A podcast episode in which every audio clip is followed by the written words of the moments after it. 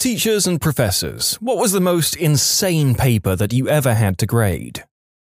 This was my history class. We just spent two weeks on World War II, and the kids were supposed to write a summary essay on the major events. This one kid genuinely believed that World War II lasted two days. The Germans bombed Pearl Harbor, and the next day, America nuked Tokyo. Well, duh. Why else would it be called World War II? Because it lasted two days. Wait, so World War III will take up my entire weekend and then some? The Secretary of War? Mr. President, the Germans just bombed Pearl Harbor. President Donald F. Eisenreagan? Nuke Tokyo.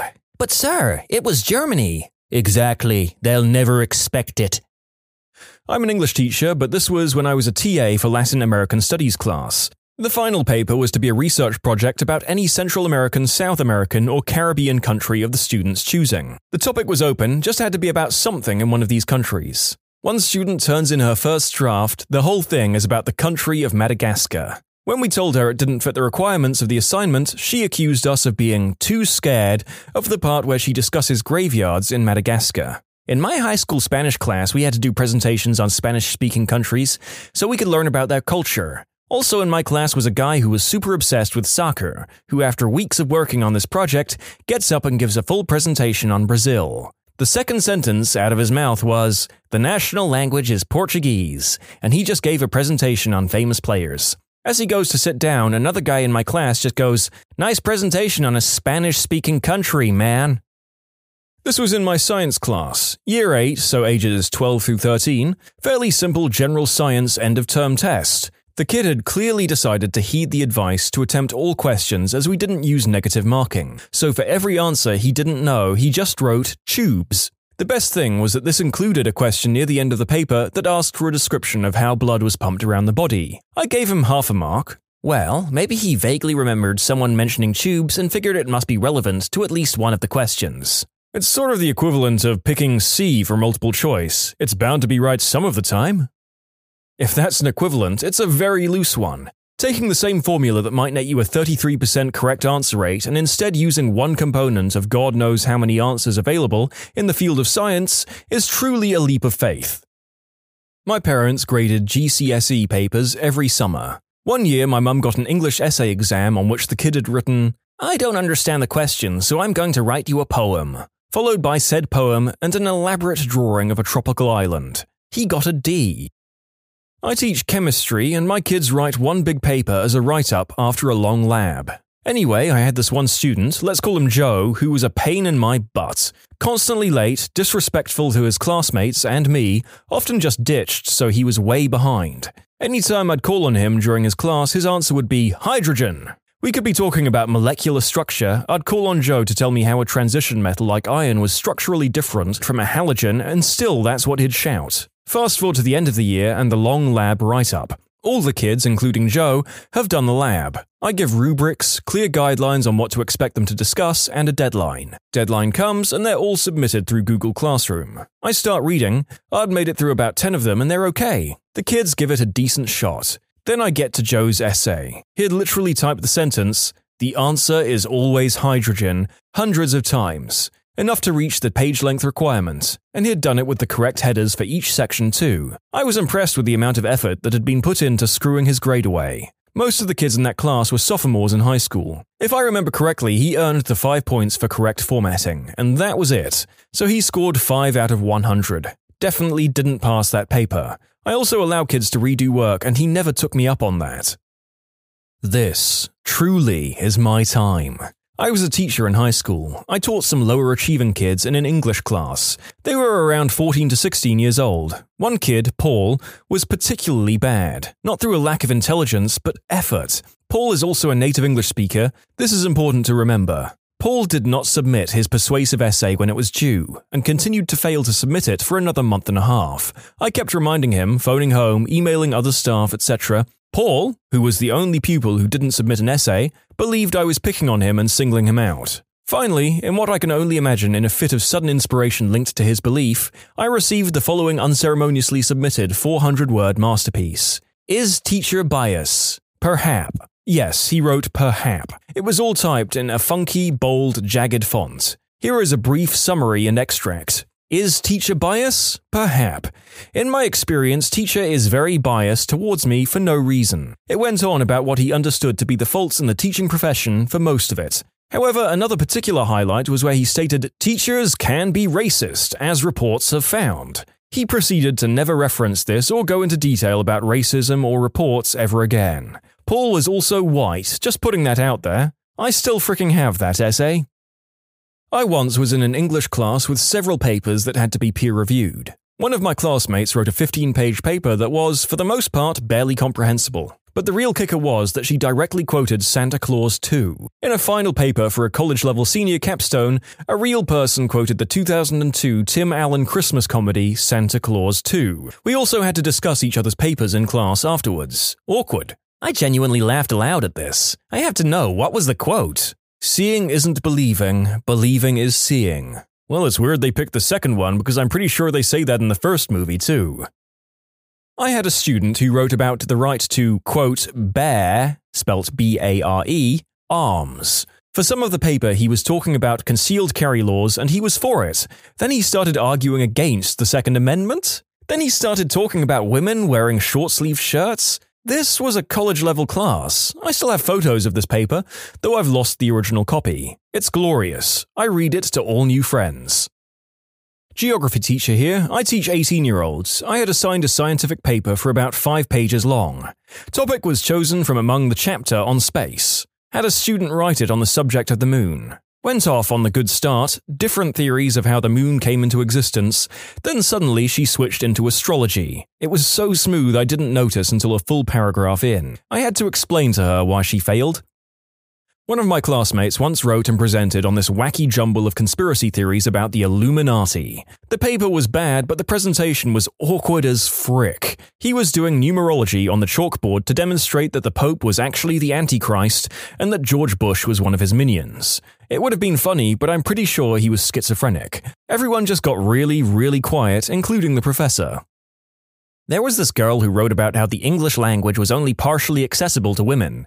Not like that men had dominated the English language in terms of publishing or less censorship, but as in there are words and phrases that are 100% incomprehensible to women because of genetic differences between men and women. Did she have any explanations for why she thought this? Uh, she couldn't because she's a woman. There's actually a communication theory called muted group theory that basically proposes this premise. It suggests that because language was created by men, they have the upper hand in expressing themselves, and women are limited not only in their language, but their view of the world due to the language at their disposal.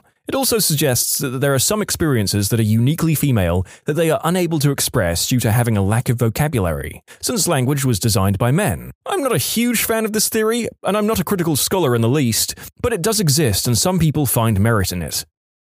I was a creative writing English major, and for the most part, we had to peer review our classmates' work. We had to provide positive criticisms. Early on, it became apparent that some people were majoring in creative writing because it was an easy A. I remember critiquing some papers, and the only positive thing that I could come up with was, I like your punctuation? That made my teacher laugh out loud in class. These quotation marks, how beautiful yet simplistic. They speak of your past, your future, how you live your life. Your entire being clearly went into these exceptional quotation marks. A friend of mine took a creative writing class, and according to him, he had to peer review stories someone wrote about their fursona, and also a Sword Art Online fanfic. I don't know if the same student wrote both. Oof, I'm hit by secondhand embarrassment of that. I'd be way too shy or sensible to write about fursonas in college. Ah, it's good to see that my classmates remember me this far along in life. The narrator is joking, by the way. I'd also like to inform you for the next story that I'm going to be saying the word congenital, I need you to mentally remove the con part of the words so that you can both understand the next part and get this past the YouTube censors. I had a student in freshman comp who was in her final research report based off the novel Frankenstein using the thesis Congenital manipulation of human beings in laboratories is wrong because God says so. No, that's not a typo. Congenital manipulation. Apparently, she had used find and replace because that was the way it was through the whole eight page paper. She clearly meant genetic manipulation, but every single instance of the phrase genetic manipulation had been replaced with congenital manipulation. After I hauled myself out from under the desk of my office where I'd slid because I was crying with laughter, I really did read the paper. Apart from the crappy thesis, the paper had not had a single decent source, no real arguments, and the organization was chaotic at best. Worst part? I'd had multiple individual conferences throughout the semester with the students to work on thesis statement and developing arguments. She had never bothered to come to a single one and was teed off when I failed her. This one's priceless. I keep a whole file of such beauties from my student papers. And yes, I'm an English professor. Here's a couple. So You Want to Be President is a copulation of little thought about facts concerning the 41 American presidents. Wuthering Heights is a novel written in the Victorian era, but that excretes many of the symptoms of a romantic piece of literature. Children are at such a venerable young age. You can submit your own stories to be featured here on the channel. The story submission link is in the description below. And if you want to listen to some vibey music in the background, check out Easy Mode, also linked below, and subscribe. I was in a master's program for the last two years, and I had to peer review a classmate's paper. Holy crap. We were supposed to write a persuasive research essay on an effective way to make college more affordable. I was lucky enough to peer review a classmate and co-worker who already possessed not one, but two master's degrees, and he was somehow on his way to a doctorate. I'm honestly still perplexed, trying to figure out how he got those other two degrees. Anyways, the paper was littered with grammatical errors. My favorite of those was when he started making up words and talked about the problem of student indebtedness. He probably meant indebtedness, but he used it incorrectly multiple times, so make what you will of that. He also referred to the student debt problem as an extra layer on students' frustration cake. Yep, this person was a veteran, and at one point in the paper, he talked about the terror events of 9 11 11. I understand that's a single number typo, but also, if you're going to state that as your reason for joining the military, at least proofread it like you care about what happened that day. The good part, however, was his actual argument. For some reason, he was arguing that college should be more affordable, but only for veterans. You know, like what the GI Bill does. He said that we could make this happen by simply cutting the salaries of professors and giving that money back to the students. We're going to save colleges and universities in America by failing to pay our professors, everyone. Just the way he wrote indebtedness tells me how he's already had two masters. I worked with a nurse once who was horribly lazy and an all round bad nurse and a miserable person. We looked her up online to see how she possibly managed to get through nursing school. We found her resume where she repeatedly referred to herself as a register nurse. Then we asked another nurse we knew how she made it through school. They went to the same university. That nurse told us they tried to kick her out over and over, but she had threatened to sue them, like she did everybody at work. So, yeah, a college education doesn't necessarily mean anything. Math teacher in our school graded an IB-SL math examination, and out of 90 marks on the test, she was able to award one mark. It wasn't for lack of trying either. Whoever wrote the exam tried a solid amount of the exam, except they literally didn't get anything but one question right. Current English professor. I can't think of a single worst, but here are some crazy ones in my Hall of Fame. Number 1. When I taught 8th grade, I had to insist that a photo of a koala bear off Google Images would not serve as a proper paper title. 2. Just a sad one. One student really slacked off on a paper with a fully MLA formatted first page, two sentences, and an I'm sorry, Mrs. Lancer. 3. The paper wasn't bad, but despite going over APA title pages at length in class, I had a student who turned in their APA paper with a teal and turquoise book like MS Word cover template that was gaudy and had very little of the required info. 4. I can think of many where the writing was just poor or didn't have proper grammar, but one goof from a recent semester sticks out in terms of errors in writing. The student did a good poetic analysis of the poem Because I Could Not Stop for Death, cited it correctly as by Emily Dickinson, yet all throughout the paper referred to the poet as Elizabeth Dickerson. Also, in one that doesn't at all count amongst my worst, but maybe one of my most memorable, I assigned a paper with the goal of arguing successfully for both sides, then mediating it as an advancement of lessons in argumentation. Most students chose from a list of very serious and difficult to solve problems, but one student requested to do a paper on the are hot dogs sandwiches debate. It was an impeccable paper that did reach a nice mediation, but it was also incredibly memorable among papers on substance epidemics and immigration questions. I was a chemistry TA, and a lot of the students would include silly details like how much they liked a lab partner in their first report of the year.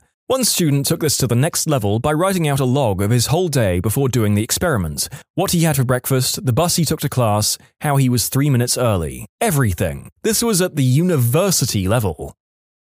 I once had a student turn in a paper that was a little shy of the length requirement at a first glance, then I started reading it. It was the same several paragraph, original passage repeated over and over, sometimes with slight variations, for the whole length of the paper. Not a teacher, but I peer reviewed the essay or short story of a classmate of mine in my junior year of high school. We were supposed to write about a historical event from the perspective of someone who was there. For example, I wrote about the perspective of a court stenographer in one of the McCarthy trials. This girl decided to write about the first Olympic Games, but seemed to have a basic lack of understanding of history. Her story, which again was about the first Olympic Games from the perspective of an athlete, involved texting, cars, and was absolutely laden with pop culture references. In addition to this, every I was lowercase, and the whole essay was center justified, because of course it was. I'm not sure if I'm remembering that part correctly, but I swear it was in Comic Sans or something like that. I didn't want to tell her that the entire story was terrible because I'm weak, so I just told her to check her capitals and punctuation and things like that. God, peer reviewing someone's awful work is the worst. I don't know if it's necessary, but I always feel the need to tiptoe on direct issues like, oh, I don't think they actually had all that stuff back in 1896. I just want to tell them, I'm not trying to make any enemies, but your paper makes me want to commit Sudoku. I don't know if that last word was a typo or an intentional joke, but thank you, dear writer. Thank you very much. Now take the A minus and get out of my sight. I'm studying to be an English teacher and had to do group peer reviews with classmates. One girl didn't have a thesis, didn't have any clear arguments, and had a three page paper that was two paragraphs long.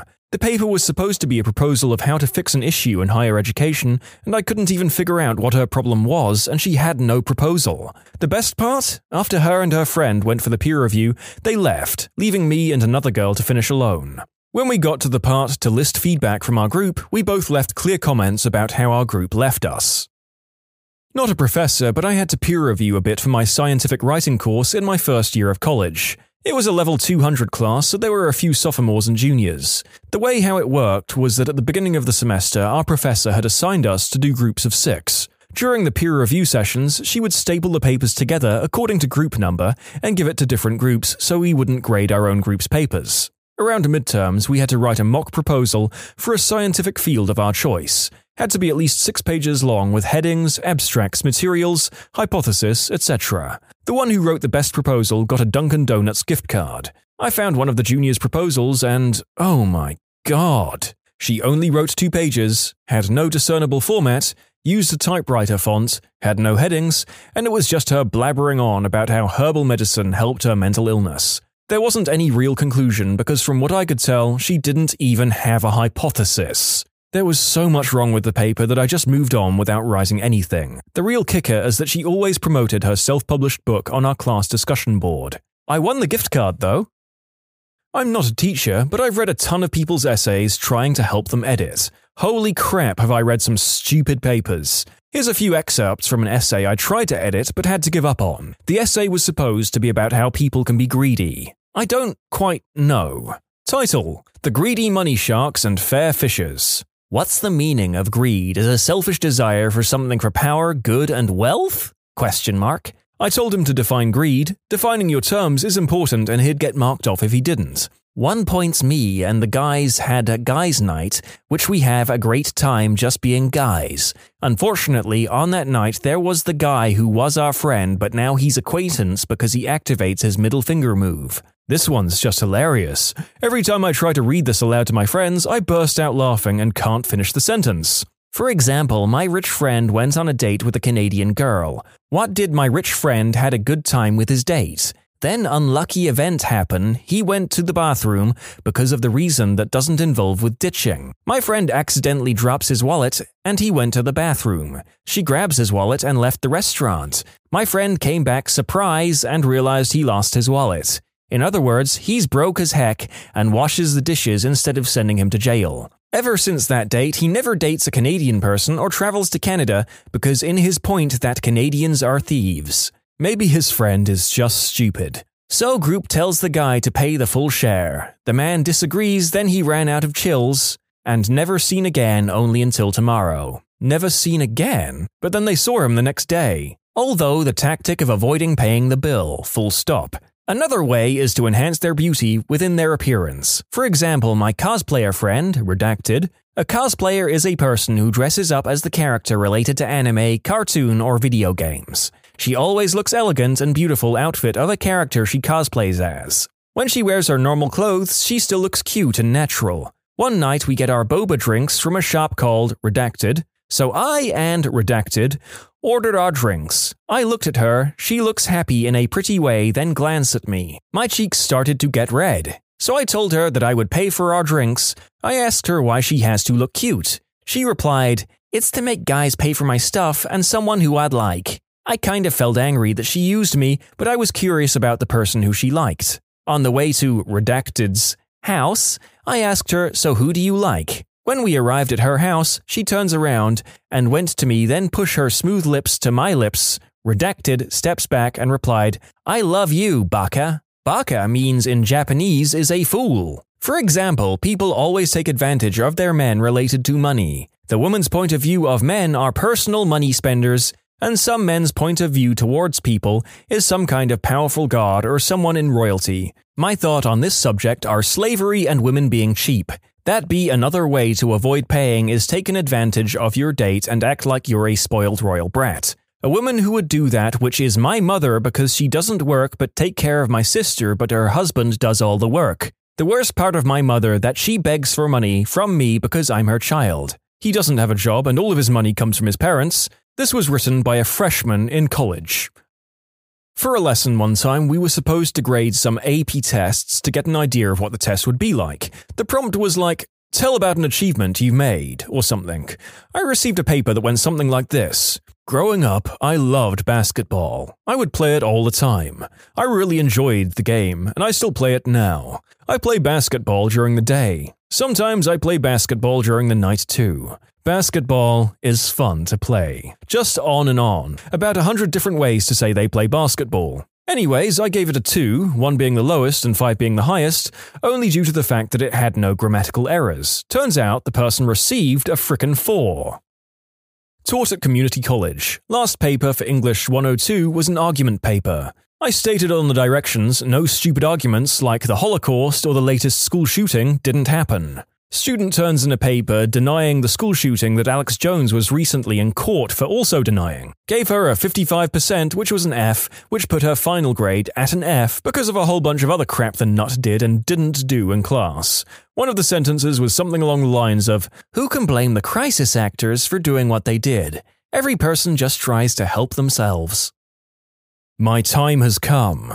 I teach 10th grade English. One girl wrote the world's worst paper. It was incoherent, five pages long, had no claim, and was mostly plot summary. It was unreadable. I hated every second of it. I didn't know how to grade it, so I handed it to my co teacher and was like, You deal with this mess. He gave her a 55, which was generous. So this is a failing paper, right? We handed it back. I thought it was over. A different student turned in a paper, like a week late. I started grading the paper, I reached the second page, and I had this horrible epiphany. It was the same horrible paper. I couldn't compare the two papers because I didn't have the original, but it was the same unreadable garbage. I stopped reading, gave the second version a 45, and moved on. Then, an entirely different student who is not friends with either of the original students turned in a paper. It was like two weeks late, but I agreed to grade it. I got halfway through the first sentence before I realized it was the same gosh darn horrible paper. I almost died. These were all handwritten, so each student rewrote by hand all five pages of garbage.